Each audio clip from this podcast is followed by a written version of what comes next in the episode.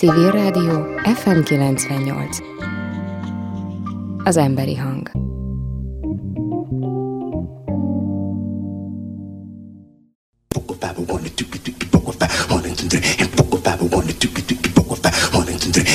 Aula. A Kortás Építészet magazinja.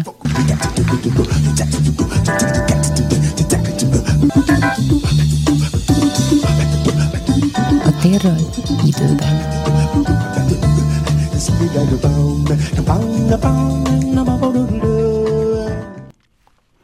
Önök a civil aulát hallják, a kortást, itt a Civil Rádió FM 98 műsorán. Ketten készítjük ma ezt a műsort, önöknek Fázolt Hága. És Bolyár András. Technikai munkatársunk pedig Márkus Máté lesz. Mai témánk pedig az emlékezés. 2019. október 22-ét írunk, és itt ő velem szemben a barátja annak, akinek ma, akire ma emlékezünk.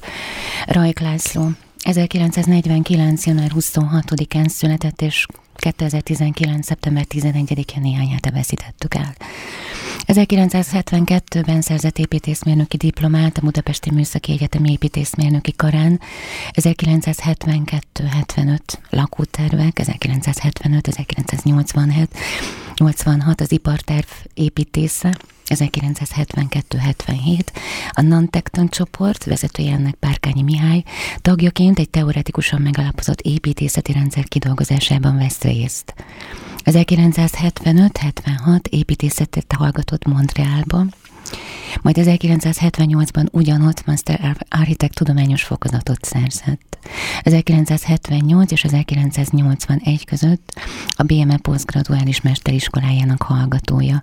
1983-ban a franciaországi Károly Mihály Alapítvány ösztöndíjasa, 1986-ban a Columbia University New York ösztöndíjas hallgatója. Építészvezető tervező, a Magyar Építészeti Kamara alapító tagja, 2016-tól a Széchenyi Irodalmi és Művészeti Akadémia rendes tagja.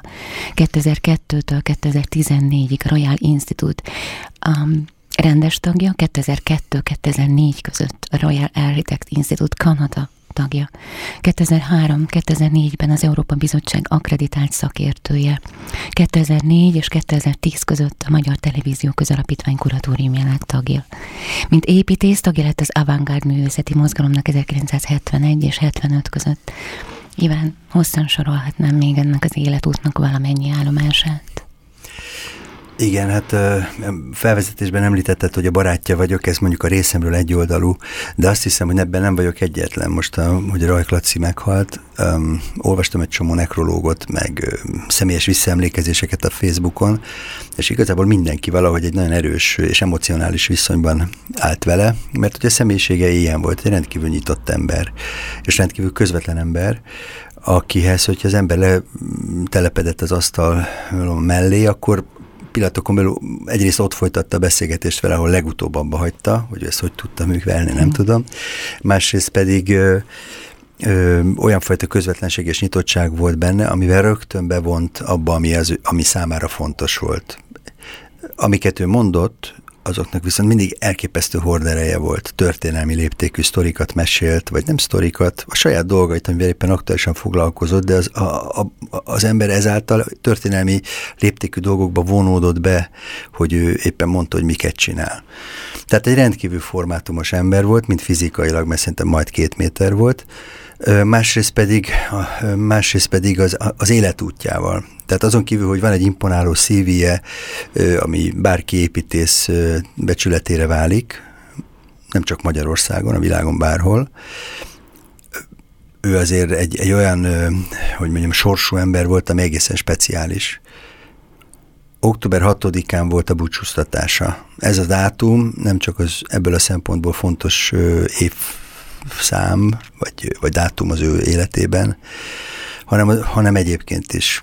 1956. október 6-án volt ugyanis apjának a, a búcsúztatója, vagy ö, ö, idősebb Rajk Lászlónak a, a, az újratemetése, amely az, a forradalom előszobája volt. Tehát az a feszültség, az a hangulat, az, az, a, az, az erjedő állapot, ami 56. október 6-án már megvolt a, a Rajk László újratemetésen, és ami egyben annak a politikusnak volt a re, rehabilitása, rehabilitálása, akit 49-ben a saját pártársai, a saját kommunista pártársai gyilkoltak meg, és végeztek ki egy, egy koncepciós per következtében.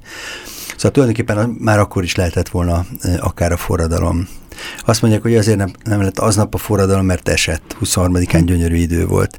Valószínűleg ezek szükségesek a, a forradalomhoz, bár 48-ban azt hiszem szintén esett, csak a későbbi ö, ö, ábrázolásokon tűnnek el az esernyők.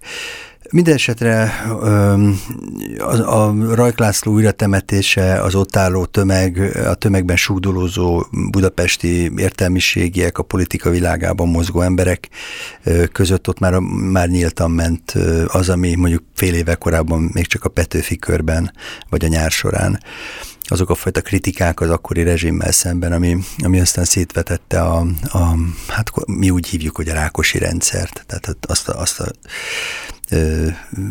tíz, tíz évet, ami mondjuk a második világháború után, de hát főleg 48 után a kommunista de totális hatalom átvétel után elindult. Lényeg az, hogy ő ebben, ebben az időszakban nevelkedett. Úgy nevelkedett, mint azt hiszem Kovács Pisti. Nem, nem, nem tudom, hogy jól emlékszem-e. A Lóci Lajos utcában van, a, van egy nevelő otthon, ö, oda rejtették őt el csecsemőként, ö, hiszen a megszületése után ö, indult be Rajkper, ö, ami az akkori kommunista ö, rezsimben nem csak a, a, az áldozatot érintette, hanem az áldozat egész családját, környezetét, ott mindenkivel szemben retorziók ö, ö, zajlottak, még egy csecsemővel szemben is. Tehát Lacikát kivették a családjából, egy állami nevelő otthonba tették, majd vidéken egy nevelőszülők környezetében nőtt föld, vagy nevekedett, és ekkoriban nem sokkal ezt megelőzően, amikor az édesanyja a börtönből kijött, talán 55-ben vagy 54-ben, ez, ezeket nem tudom, mert nem vagyok történész, most igazából hasraütésre mondom, de valahogy így voltak, hogy amikor az édesanyja is elhagyta a börtönt, akkor tudta visszafogadni a Lacit, és újra őt nevelni. Valahol olvastam is ezt, ennek a történetét, mert leírja.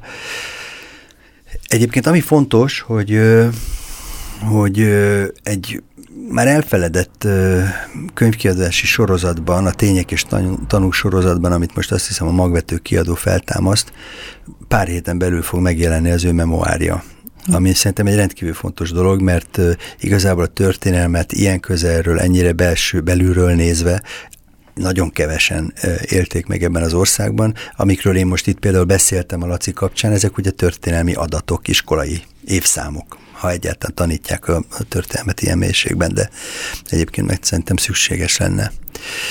Tehát, hogy az az, a, az, az évszám, az október 6-a, az sajnos az ő életében nagyon meghatározó volt, és meghatározó volt a helyszín is, ahol a, a Rajk László az apjának az új, újratemetése volt, hiszen nem, nem, nem pontosan tudom, talán 30 évvel később vagy annyi se volt, 25-26 évek később újra ott állt a Laci a hősök terén a, a műcsarnok lábánál, ahogy kisfiúként az anyukája a kabátjába kapaszkodva, ugyanis akkor viszont az 56-os hősöket temették.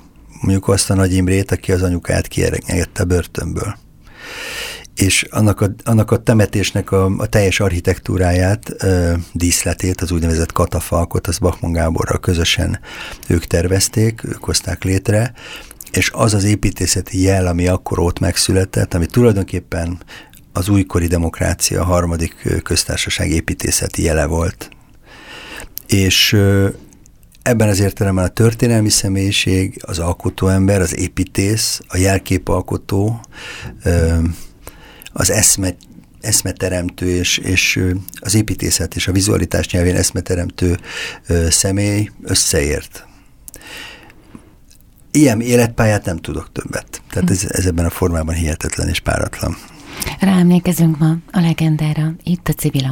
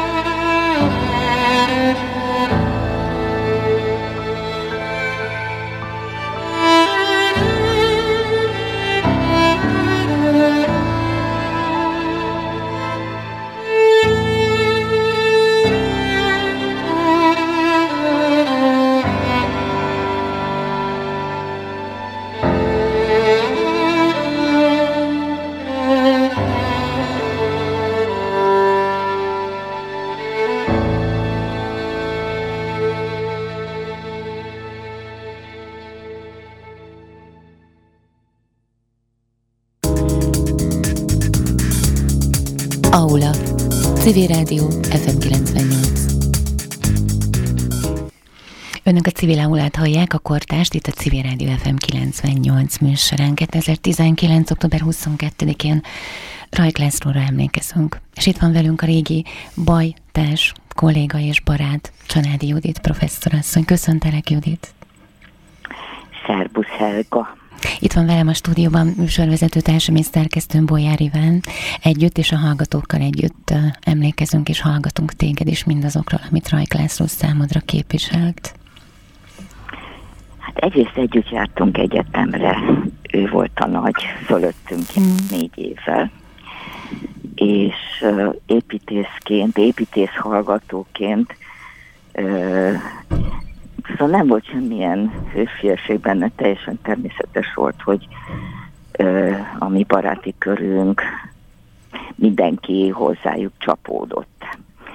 Uh, tehát az ellenzékiségünk az csak utólag lett így címerezve nyilvánvaló volt, hogy ők határozzák meg azokat a problémákat egyáltalán, amik esetleg nem is jutottak el hozzánk.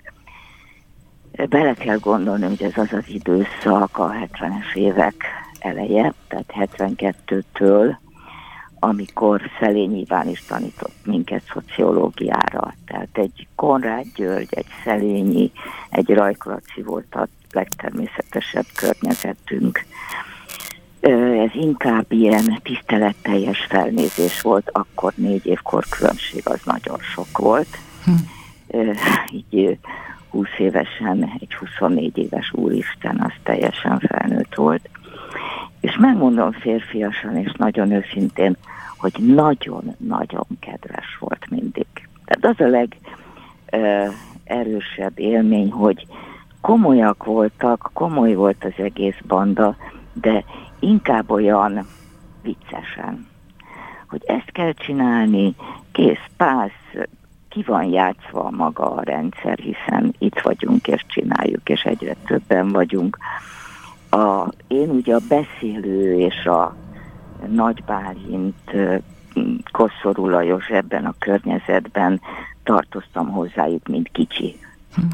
Úgyhogy mi a beszélő újságot tartottuk, az édesapám ágynemű tartójában, ez volt az egyik ilyen elosztóhely, de fogalmunk se volt, hm. hogy ez valami Hm, szóval vicces volt az apukám is úgy csinált, mintha nem tudna róla. Tehát így ilyen nagyon természetes módon nőttünk bele ebbe a viselkedésbe.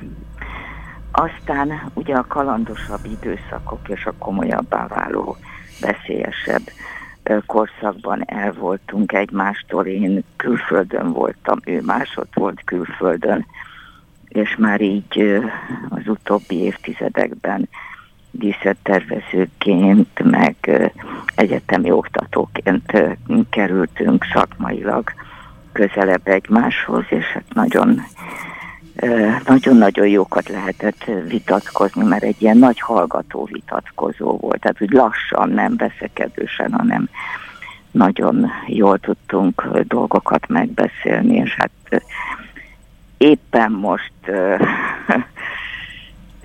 indult egy hallgatónknak, hogy közösen legyünk a témavezetői egy egész mindkettőnknek nagy örömet szerző, nagyon-nagyon érdekes fiatal emberről lett volna szó. Egy másik nekünk volt hallgatunk hozzá, került mesterképzésre, és most neki intéztem Laci nevében, hogy kivegye át. Szóval ez egy nagyon nagyon-nagyon összeszűtt bajtársi kapcsolat, és nagyon sok, akár nézeteltéréssel is, nagyon mély és nagyon gazdag. Nagyon-nagyon szerettem, és szeretem, szóval nem is tudok múlt időben beszélni. Lehetetlen kérdez valamit, mert így most így ez jött ki belőlem. Hm, köszönöm szépen, én megpróbáltam összefoglalni egyáltalán azt az életutat, ami, amivel aztán utána annyit mondtam az Ivánnak előbb pont a zene alatt, hogy úgy érzem, hogy hosszú ideig tart majd, amíg ki fogjuk tudni fejezni mindazt, amit ő itt hagyott és amit adott nekünk, ami számomra most ennek a műsornak, tehát a civil aula kapcsán lényeges volt, az az, a, az, a, az hogy az építészet, a politika, a közszereplőséget, tehát a közalkalmazottiságot, tehát hogy alkalmazta magát, önmagát a közérdekében, számomra végtelenül összekapcsolódik a művészetében. Valahol, valahol nagyon szerencsés embernek érzem, aki ki tudta fejezni az építészeten keresztül is azt a szellemiséget, amit ő szeretett volna képviselni. És még egy fogalom jutott eszembe, Judit, a, a haza szeretet, ami, ami, ami, ami nem egy fogalom, tehát nem egy vers most az én életemben, amikor nézem az ő munkásságát, vagy gondolkodom rajta, hanem egész egyszerűen a kifejeződése megjelenik az építészetében, a szellemiségében, mindenre hat. Építészet hazaszeretettel. Valahol itt, itt járok most, október 22-én ebben a történetben, 2019-ben. Uh, hmm. Hát ez egy gondolatébresztő felvetés. Én a film díszleteit tartom a legjelentősebb alkotásainak. Igen. Igen. Én a katafalkot egyébként a, szerintem az, az, az, az egy fordulópont volt, de, de ma végülis az is hasonló. Tehát ez is igazából egy FMR mű. mint a film Nyilván ez olyan ö, dolog, hogy amikor az építészeti formát valaminek a kifejezésére használod, tehát Igen. egy olyan ö, absztrakt, sajátos nyelv, amit, ö, amit nem lehet lefordítani, az pont az, ami tehát a, nem tudom, láttátok-e az, akik elment, akik itt maradtak. Igen, persze. Igen. Ez egyszerűen... Igen. Egyszerűen Hát ő azt a világot De nagyon ért, értette, érezte, szóval azt pontosan minden rezdülésében, minden Én kis részt. jelen időben beszélnék, mert ez hát igen. idő marad. Igen, Jó. igen, igen. Nem, egyébként teljesen jogos, mert uh, miközben az előbb mondtad, hogy, uh, hogy nem tudod elképzelni, hogy elment, én is arra az jutott eszembe, hogy vannak úgy látszik olyan emberek, akikben olyan erős a sugárzás, tehát valami fura energia annyira uh, erősen áramlik belőle, hogy, hogy egyrészt az időn is áthatol, tehát hogy nem engedi, hogy, hogy múlt idővé legyen, bizonyára sokáig nem. És tényleg, hogyha most így beszélünk a Laciról, hát ja, valahol ott ül bent a Paula Jede utcában nyilván és dolgozik. Hát valahogy ez jár vele. Hát abszolút. Abszolút ott ül. Abszolút ott ül. Meg hogy tényleg a halála után, ugye volt a, a filmbemutató, a, ennek az, az akik el, elmenteknek a filmbemutatója, történetesen pont az ő általa tervezett mozi nagy termében. Igen. Tehát, igen. hogy ott is ott volt. Hát ezek így vannak, figyelj, nem halunk meg. Sose halunk sose meg. megáll az idő. meg, megáll az idő, sose halunk meg, és nincs is idő. Igen. Judit, gyönyör, gyönyörködjünk egy picit Rajk László művészetében, kérlek mesélj nekünk és a hallgatóknak mindarról, amit láthatunk ma még a díszleteken kívül is, akár vagy a díszleteken belül is, ahogy te érzed.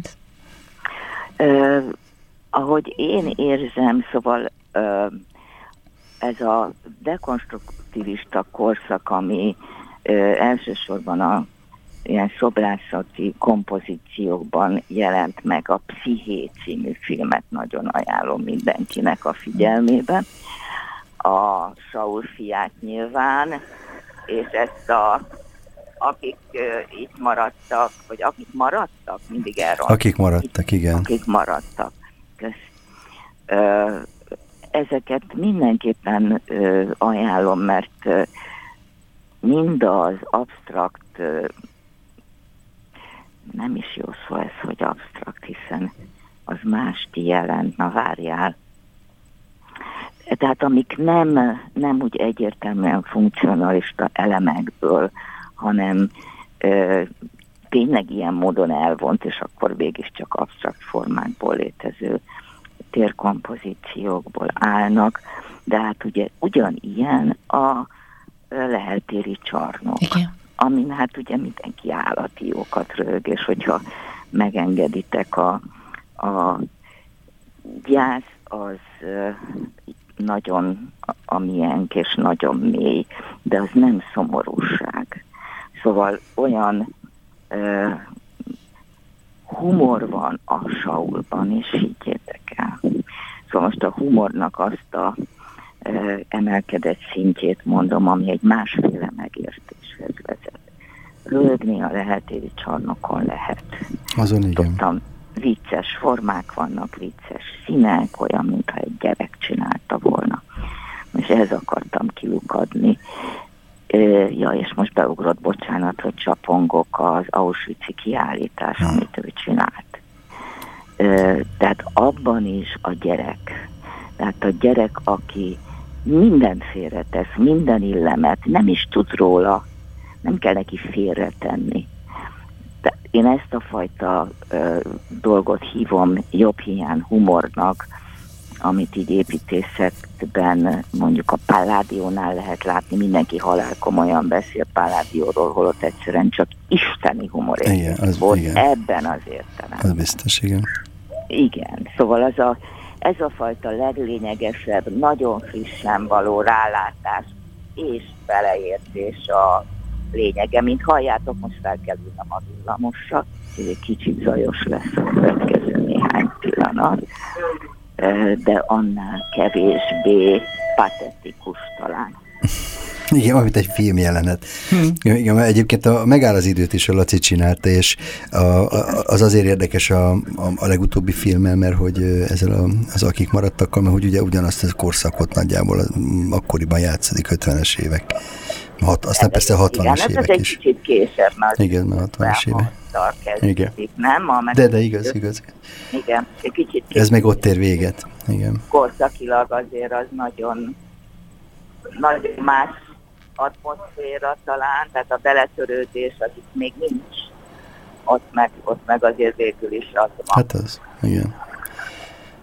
Szóval igen. filmek, épületek, épületek, a lehelcsarnokon kívül én nem tudok más jelentősről itthon. Nekem azt mesélt a Laci egyébként a lehelcsarnokok kapcsolatban, hogy azért csinálta ilyenre, és akit megint bejön a sztori, hogy úgy, ahogy a, a mondjuk az Eldorado című filmnek a, a telekitér volt az ihletője yeah. a Bereményinél, nála a lehetéri csarnokot megelőző piac volt egy ilyen. Tehát, hogy ő gyerekként gyakran járt ki a piacra oda a csarnok helyén lévő ilyen Igen. angyalföldszéli, vagy nem tudom, ilyen Igen. piacra. Tehát, hogy az a nyüzsi, azok a bácsik, az a, az a zaj, azok a bádog épületek, az a színkavalkád, az a tákolmány, az a sok, sok tákolt bódé, Igen, ami együtt van. Igen, egy hajó. És ebből lett egy, ebből lett egy, egy hajó, és lett tulajdonképpen ez a, ez a, ez a töredezett, össze-vissza, össze nem tartozó elemekből illeszkedett valami, ami hát egyébként összetartozik az Eszterházinak a, a Buhera fogalmával is, ugye, hogy a, ő, ő próbálta így valahogy egy olyan sajátos esztétikát megragadni, hogy mi nekünk magyaroknak végül is ez a, ez a vicik vacak gyárakból ellopott anyagokból összetákolt hátsó kertekben álló valami, ez a mi, mi világunk, ez a mi vizualitásunk, ez a mi ihlető valamik, és a, és a Laci ezt, ennek, ennek csinált egy emlékművet ezzel a kofahajóval, hogy, hogy arra tette föl. Milyen igaz, igen, ez jó, jó, jó. Szóval, hogy így, úgy érzem, hogy ebben annyi irónia van, és, és egy rálátással készült irónia egyébként. Vagy igen, vagy hát hogyne, hogyne, hát ez a, ez a nagyon nagy gyerek, ez az jó ember, sora, lágy és jó lelkű, hogy na, nagyon-nagyon jó ember ő. Nagyon úgy, ahogy van. És arról mit gondolsz, hogy borzalmas sorsa volt. Hát ahogy a nagykönyvben meg van írva, olyan gyerekkora volt, hogy a falatta a másikat. Hogy lehet ebből úgy kikeveredni, hogy egyébként egy, egy jó, jó, jó, jó, jó kisugárzású, jó hangulatú, mások számára adni tudó, erőteljes, nyugodt ember tud lenni. Én legalábbis mindig nyugodtnak láttam a Lacit, még nem voltam annyira közel hozzá, hogy tudjam, hogy voltak-e rossz napjai, de hogy... így van, szóval nem, nem volt pánikra hajlamos. Én ennyit láttam belőle, mindig ezen röhögtünk, hogy ja jó, hát könnyű neked, akinek olyan gyerekkora volt, hogy nem esel pánikba már Na, szóval könnyű volt neki, mert olyan gyerekkora volt, de hát ez a ö, végtelenül szarkasztikus iróniája az életének, de tudod, az a helyzet, hogy sok olyan példát lát az ember maga körül, hogy egy kisgyerek az égen egy azt a világon mindent megszokik. Tehát amiben ő belenő, az neki a természetes. Szeretve mindig volt, így utólag elmesélve nekem van egy sógornőm, akinek hasonló gyerekkora volt. És fogalmuk nem volt, hogy az szörnyű, amiben ők vannak. Az jó, ami az kulcsmondata, hogy szeretve mindig volt. Igen. De amíg le volt választva az anyukájáról, hát ez egy, ez egy őstrama lehetett. Ez, hát, az... Igen, meg nem. Ezt ő utólag tudta meg, mármint a sókon, nem szerintem a Laci. Tehát, hogy utólag, amiben benne volt, akik körülvették, azt hiszem, hogy nagymama, nagynéni, ilyesmi, a, ö, azt a gondoskodást, azt a szeretetet, amire egy kisgyereknek ö, természet adta módon van szüksége. Most nem különös nyuszi-musziról van szó, nem, hanem az odaadó szeretetről, azt megkapta ő utólag értesült róla már kicsit nagyobb korában, hogy neki milyen szörnyű. Gyermekkora volt. Nagyon érdekes ez, de én azt hiszem, hogy ez így van. Különös, igen. És hogy hát, ha már úgy vesszük, akkor milyen érdekes az is, hogy Rajk László néven volt egy ellentmondásokat teli, majdnem azt mondom, hogy egy diabolikus figura, az Igen. apja, és akkor van egy ilyen angyali figura, aki meg valahogy ki, kiegyensúlyozza ezt a nevet. Hát ez azt hiszem a leg, legjobb összefoglalás, amit most mondhattál, tényleg. Tényleg, hát úgy is lehet mondani, hogy milyen mázli. Igen, most újra lehetne Rajklácló utca. Igen. Végre volna értelme. de egy másik Rajkláclóról elnevezett utca. Hát majd reméljük, hogy visszanyert városunk ezt meg is Hát, mi kell kezdeményezni a szakmának. Igen, majd kezdeményezzük a szakmának. Am, amiről kérdeznélek mind a kettőtöket, rengeteg külföldi elismerést kapott, rengeteg külföldi mesterkurzuson vett részt, rengeteg külföldi szakmai visszajelzés érkezett mindarra, amit ő csinált. Ez egy dolog, hogy ő itthon maradt mindezek mellett is. De tudtok erről valamit? Mesélt ő erről? Vagy, vagy része volt ez valamilyen az életének, vagy a szerénységébe ez annyira bele illeszkedett, vagy beleívódott, hogy ez nem is volt számára fontos, csak így utólag, amikor beszélünk róla? Hát ö, ö, nem jutnak el ide ezek a dolgok, és a szakmák olyanok, a én szűkebb szakmám is olyan, hogy 2011-ben a Prágai Quadriennálén aranyérmet nyert a mi kiállításunk kurátori koncepciója, amiért olyan szakmai közutálat vett minket hamarosan körül, hogy csugé. Szóval a, a magyar a, szakmai közéletek azok nem egészen egészségesek szerintem. Hmm. És ezért gyakran hogy is mondjuk inkább titkoljuk, hogy külföldön milyen sikereket érünk el. Akkor szerintem erről folytassuk a beszélgetést, egy kicsit zenélünk most, és kérlek Judit, hogy maradj velünk, hogyha tudsz, a villamosod is. Na, itt ülök a, várjál, azt hiszem a 61-esen. Azt gondoltam, leméltem az 56-oson, de jó nekünk most a 61-es, és egy picit zenélünk is. 56-os. Ugye, a, ugye. 56-os. jó, és várunk vissza, egy picit jó. zenélünk, és maradj itt velünk, kérlek addig is.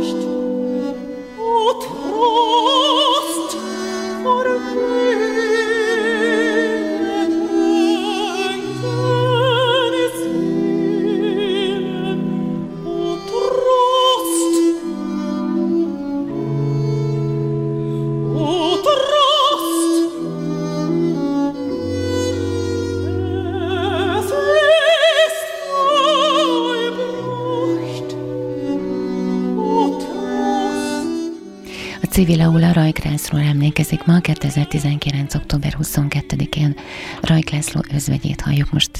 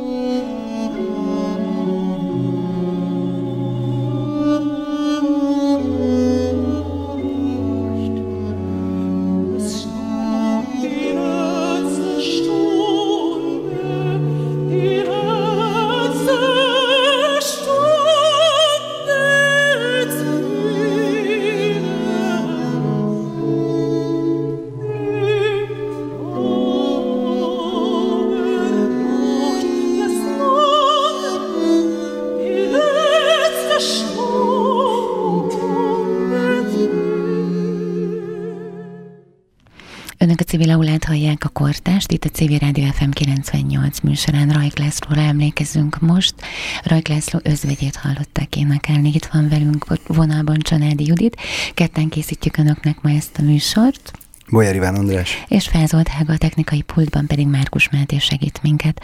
Tovább folytatjuk ezt a, ezt a jelen idejű beszélgetést Rajk Lászlóról. Ivánnak lenne egy kérdése.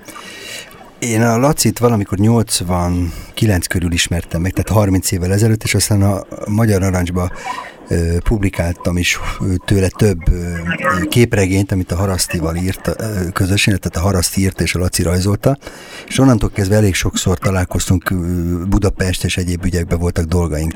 De ő akkor már 40 volt, amikor megismertem. Te viszont ismerted 24 éves korától fogva. Engem az érdekel, hogy milyen volt mondjuk így a 70-es években, 80-as években, tehát a fiatal Laci, aki jött, ment a világba, utazott is, hiszen Kanadában tanult, aztán New Yorkban is volt ösztöndíjjal, tehát nyilván hozott magával, húzott maga után egy olyan, olyan szellemet, olyan hangulatot, ami, ami akkor azért rendkívül frissítő lehetett. Nézd, én az egyetemi közegben ö, ismertem őt meg, R-klub és mindenféle ilyen kezdő ellenzékiségnek, már csak megint csak mint a gyerekkorról is az előbb mondtam, hogy csak utólag tudtuk, hogy mi mibe vagyunk benne, ahol a Cseh Tamás, a Csóri, a Sebőjék, a ellenzéki építészkör és a beszélőkör az úgy együtt volt. Azért ez úgy eléggé Elég erős csapat. Képzelhetetlen így vissza emlékezve, de akkor még mi ezt nem tudtuk, ez csak utólag derült ki, hogy micsoda egy egy komplex világa volt, az Kéné is hozzátartozott a Pileti Pista bácsival.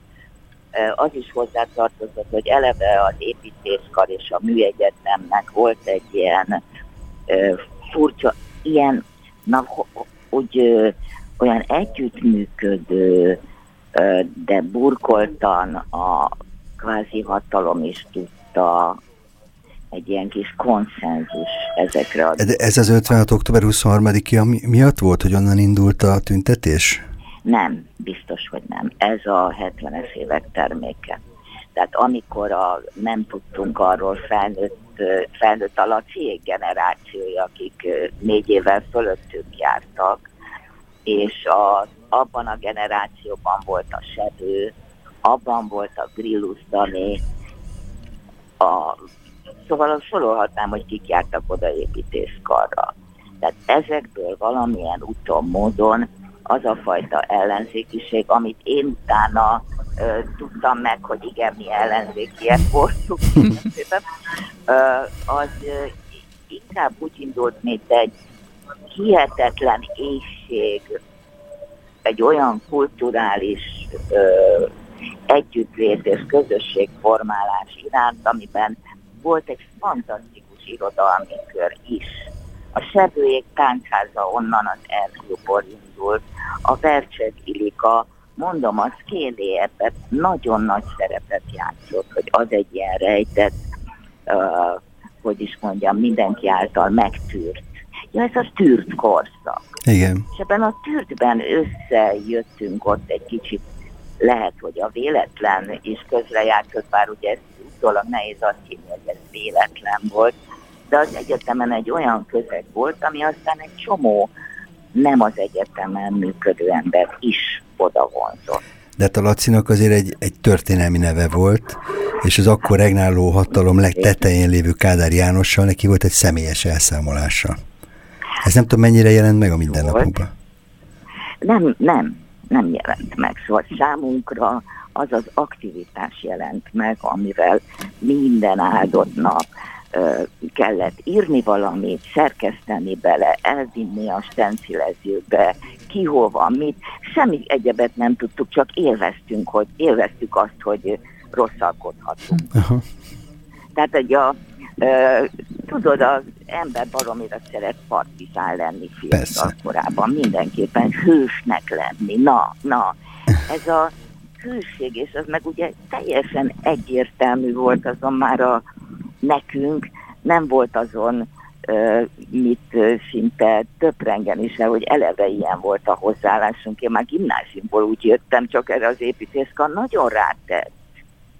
Nagyon. Tehát ott Bercsényi kollégium, hát gondolj igen. bele. Ajaj, persze. Tehát ez az a kor, amikor a Bercsényinek a fénykora, a Atya úristen, hogy hívták az építészúságot? A megfagyott muzsikus. Megfagyott muzsikus. Tehát érted, minden nap beszélő és megfagyott muzsikus, hát egymás mellett. Aha. Hát igen, egyébként tényleg a Bercsényikben kifejezetten időnként egész érzékeny témák is előkerültek. Hát, és az Erklubban szintén. Szóval én úgy emlékszem, hogy Őrsi Pista volt az Erklubban nagyon erőteljes, tudod? Igen. Kaposvár akkor indult. A nagy vonulások Kaposvárra már mindjárt jönnek. Igen. Szóval ez ebben képzelj bele, a Laci nem egész nagyon szelid ember, nagyon szelid ember, tehát nem nagyon lehet. Hát azzal a fizikai fölényel, amivel ő társaságokban át lehetett is. Egy ilyen medve, Igen. mondjuk egy medve angyal. Igen. Igen. Igen. És azt tudjátok esetleg, hogy mindig építész akart lenni? Mert ez egy, nekem egy megvalósult álomnak tűnik innen kívülről nézve, tehát, hogy mindazon családi háttér után, ahogy, ahogy leéli. Semmilyen csodálatosabb szakma nincs. Ezt teljesen egész életem ezt mondja, pedig ugye díszlettervezőként töltöm napjaim, és mégis azt mondom, szóval egyszerűen az építészet csak tágít, csak hozzátesz a belső szabadságodhoz. Tehát az egyszerre megáll valami a fizikalitásában a Földön, ö, teljesen tizedrangú, hogy funkciókat is kielégít számomra legalábbis, de el tud szállni. De tudod, mi, mi a fura nekem? Egyrészt, amit mondasz, de ehhez mindig hozzátartozik, hát szóval valahogy az építészeknél pont azért, mert évszázadokra hagynak nyomot, hiúbb emberek nincsenek.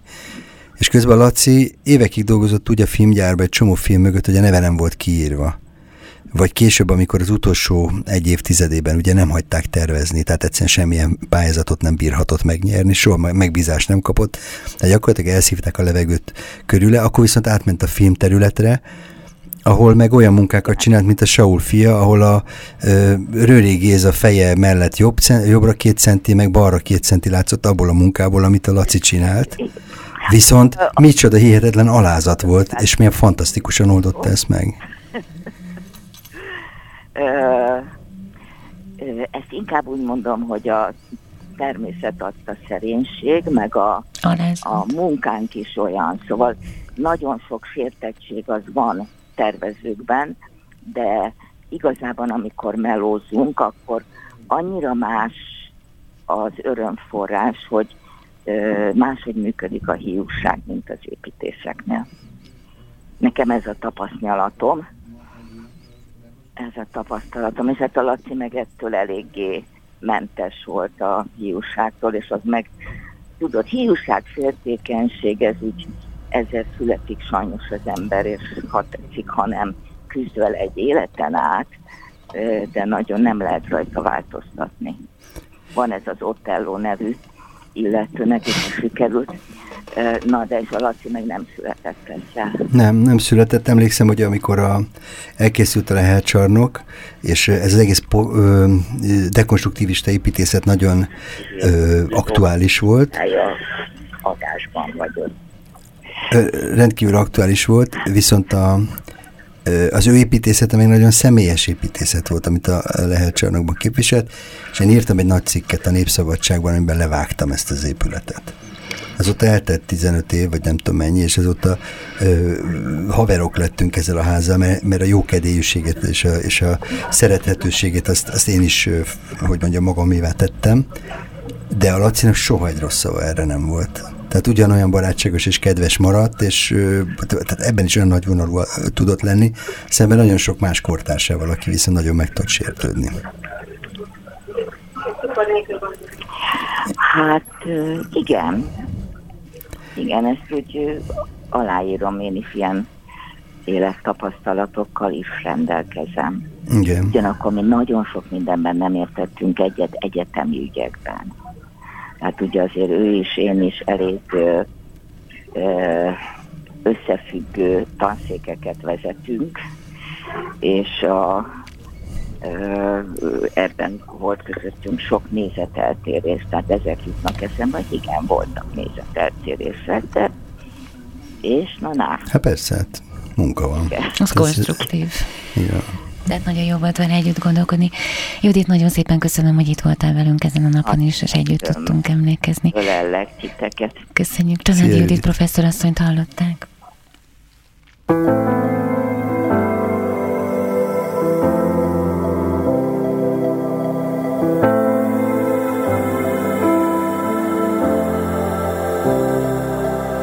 Egy hét eltelt megint, úgy volt, mire virrad itt leszel. Hallom a hangot odakint, te sehogy sem érlek el. De te itt állsz, ugye itt állsz, csak én nem látlak már. Humoros a magány egy hét után. Most a földre szállsz, vagy én csak képzelem Bolond vagyok talán, sokszor történt már ilyen.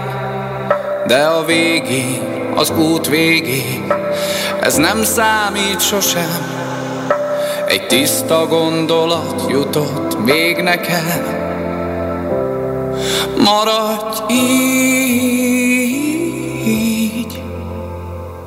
Hadd nézzelek hajnalig Maradj így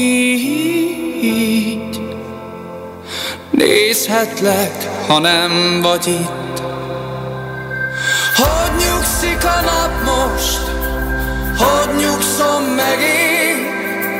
Jönnek a hosszú esték Jönnek, jönnek felé. Minden vihar lassan Nyugovóra tér mély álomba ringat Majd a szél. Lassan összefor Nem tátong az űr tovább. És a lélek meghajol Elengedi bánatát. Mert a végén, az út végén Egy éber éjszakán én újra álmodom csendben a múzsám Maradj így Hadd nézzelek hajnalig Maradj így Aula. Civil Rádió FM 98. Önök a civil aulát hallják, a kortást, itt a Civil Rádió FM 98 műsorán. Köszöntjük Önöket a mai Rajklászról adó szóló adásnak a két műsorvezetője, a szerkesztőnk Fázolt Helga. És Bolyár Iván András, technikai munkatársunk ma is Márkus Máté. Rajk Lászlóról beszélgettünk mostanáig, és itt az asztalon előttem néhány képhever. Alapvetően a, a 1989. június 16-i Nagy Imre és Mártírtársai újratemetésének díszlete a katafalk, ami abban a pillanatban azt hittük, hogy ez így természetes, hogy ilyen épületek, ilyen építmények születnek, ilyen fajta kifejezőkészséggel létrejött épületek, amit Bachmann, Bálint, Bachmann ö, ö, Gáborral közösen tervezett ö, Rajk László. Ők alkotótársak voltak a film díszlet világából, onnantól kezdve, illetve hát ebben a munkában csúcsosodott ki az együttműködésük. Ö, vannak szimbolikus épületek, és különös az, hogy ez a szimbolikus épület ez el is tűnt a temetés után. Ezzel az épülettel újra találkoztam pár hónappal ezelőtt, amikor egy választási kampánykliphez forgattak a műcsarnok lépcsőjénél, és újraépítették ennek a hajdan volt katafalknak az elemeit. Nagyon furcsa volt megélni, hogy én, én már itt jártam akkor, ezt, ezt az épületet ismertem, vagy ezt az építményt, ö, és ugyanennek a kópiát láttam most, és aztán láttam a, reklám, reklámot is, ami teljesen másról szólt, mint amiről 89. június 16-a az 56-os mártírok újratemetése. Viszont azt mutatta, hogy azért az, az, az a vizuális jel, amit akkor megfogalmazott Rajk Bachmannak közösen, az egy nagyon erőteljes és fontos jel volt, és szerintem az is marad, ha ahogy 48-ról a Nemzeti Múzeum lépcsőjéről vannak metszettek, ábrázolások, és az, azzal idézik föl a 48-as forradalom emlékét. Szerintem a rendszerváltásnak ez, ez a képe az, ami a legfontosabb és a leg, legemlékezetesebb. A, ezen a téren ott álltam, 89. június 16-án. Volt egy pillanat, amikor Mécsimre azt mondta, hogy fogjuk meg egymás kezét. Az egyik kezemben az akkori szerelmem kezét fogtam meg, a másik kezemmel meg Rőri Gézáit a barátomét aki aztán eltűnt az életemből, kikerült Amerikába, és legközelebb, mint Saul fiát láttam viszont, amelynek a filmjét viszont a Rajk László tervezte a, a díszleteit. Tehát olyan különös, hogy évtizedeken keresztül keringő emberek a világba szépen valahogy újra és egymásba írják a, az életük történetét, és egy kicsit ilyen nekem is Rajk László személye, akihez sok minden köt, kötött. Elsősorban a ifjúkori, kamaszkori érdeklődés és, és ö, lelkesedés a közügyek iránt. Például annak az emléke, amikor a Galamb utcába felszöktünk egy barátommal, Nagy Attila Kristóf költővel, hogy, hogy a Rajk butikban beszélőt vásároljunk magunknak. De hát nem voltunk jó ellenzékiek, ez a 80-as évek eleje volt, talán 81, és ő, hát nem tudtunk bejutni a butikba, zárva volt, hm. nem tudtunk beszélőt venni. Igen, és ez az ikonikus rajkféle könyves volt, amit ő maga hívott életre, amiről most beszélsz. És hát akkor így kimaradtam az ellenzéki ö, politikából és a történelem nagy eseményeiből, ö, és, ö, de az a, az, a, az a nimbus, amit akkor megéltem ö, az ellenzéki ö, nagy figurával, Rajk Lászlóval kapcsolatban, az a nimbus és az a tisztelet, az, az hát a haláláig, sőt azon túl is megmaradt. Hm. Számomra még mindig lélegzetelállító éven, ahogy nézegetjük a képeket, és ez az, amire, amire próbáltunk beszélni a műsor közben is, amit én úgy hívtam, hogy építészeti hazaszeretet, vagy hazaszerető építész, tehát még keresem ezt a fogalmat, amivel ezt ki tudom fejezni, és ezért mondtam azt, hogy valahol irigylésre méltó az, amúgy, amúgy ő ki tudta fejezni az érzelmeit az építészeten, a látvány, a díszlettervezésen keresztül. És hogy pont ez, hogy, hogy a Nagy Imre újra temetésen, tehát ezek a családi motívumok, ahogy összeérnek ezzel, ez számomra olyan, amilyennek, amilyen ez a díszlet lenyűgöz, eláll a lélegzetem, de tényleg. Az a fura, hogy amikor az ember benne él, és a mindennapjaiban éli meg ezeket a dolgokat, akkor sok pici motivum elviszi a figyelmet. Azt hiszem, hogy az az élet, amit a Laci élt, ez egy nagy regény. És egyszer majd remélem, hogy valaki meg fogja írni, és erről a sorsról majd leszállazza azokat a lényegtelen részleteket, ami nem tartozik oda, és meg, megtartja a csontvázat, megtartja azt a gerincet, ami, ami egy hídnak a gerince, ami korszakokat köt át, és, értékre, és, és ezek között a korszakok között egy értékrendet képvisel mindvégig. Tényleg olyan, olyan személyiség volt, aki megérdemli ezt, mert mert kell is nekünk az, hogy legyenek példák. Tehát, hogy életében is az volt, a mostani fizikailag nem jelenlévő életében is az, és abban bízom, hogy olyan nemzedékek számára is az lesz, akiknek nem, nem nincs szerencséjük mondjuk személyes kontaktusba kerülni vele. Ezért lenne jó, hogyha valahogy a személyhez ez megőrződne.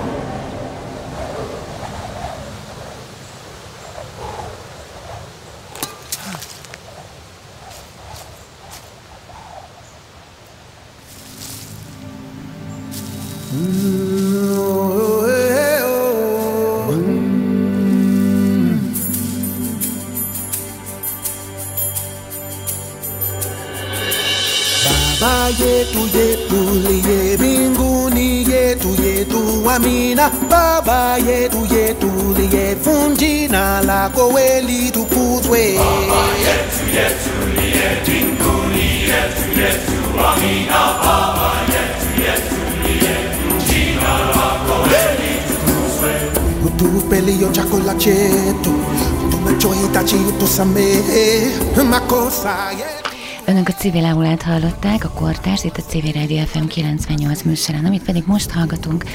Azt gondolom az igazi búcsú Rajk Lászlótól most itt a civil aulában, Bába Jettu. Ez a mi atyánk szó a nyelven.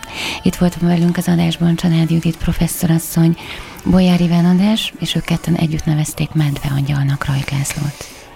1949. január 26-án született, néhány hete 2019. szeptember 11-én veszítettük el, nagyon friss ez a seb.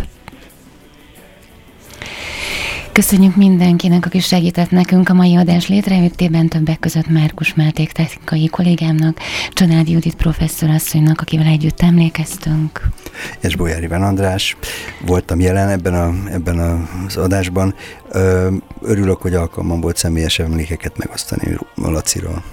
Jelen időben továbbra is 2019, október 22-én én azt gondolom, hogy elmegyek a Láhel térre, október 23-án, Iván. Szerintem érdemes lesz. Mondjuk aznap pont zárva lesz valószínűleg, de, de azért érdemes körbejárni. Körbejárom ezt az ikonikus épületet, emlékezzenek önök is, és maradjon, idejű, maradjon jelen idejű Rajk László a medve angyal. Köszönjük, hogy velünk voltak Civil Aula legközelebb jövő héten kedden 11 órától itt, a Civil Rádió FM műsorán Bolyár Iván Andrással és Álkával. Köszönjük! Jó.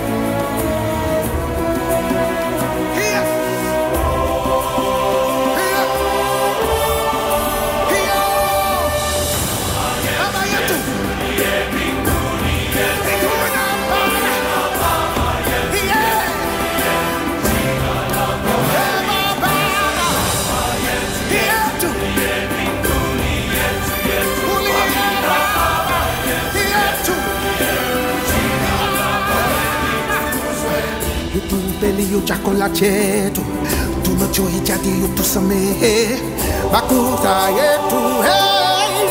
Kuma nasi tunaowasamehe wale yotukasea, usitutie katika majaribu, lakini titokowe na yule uokoe.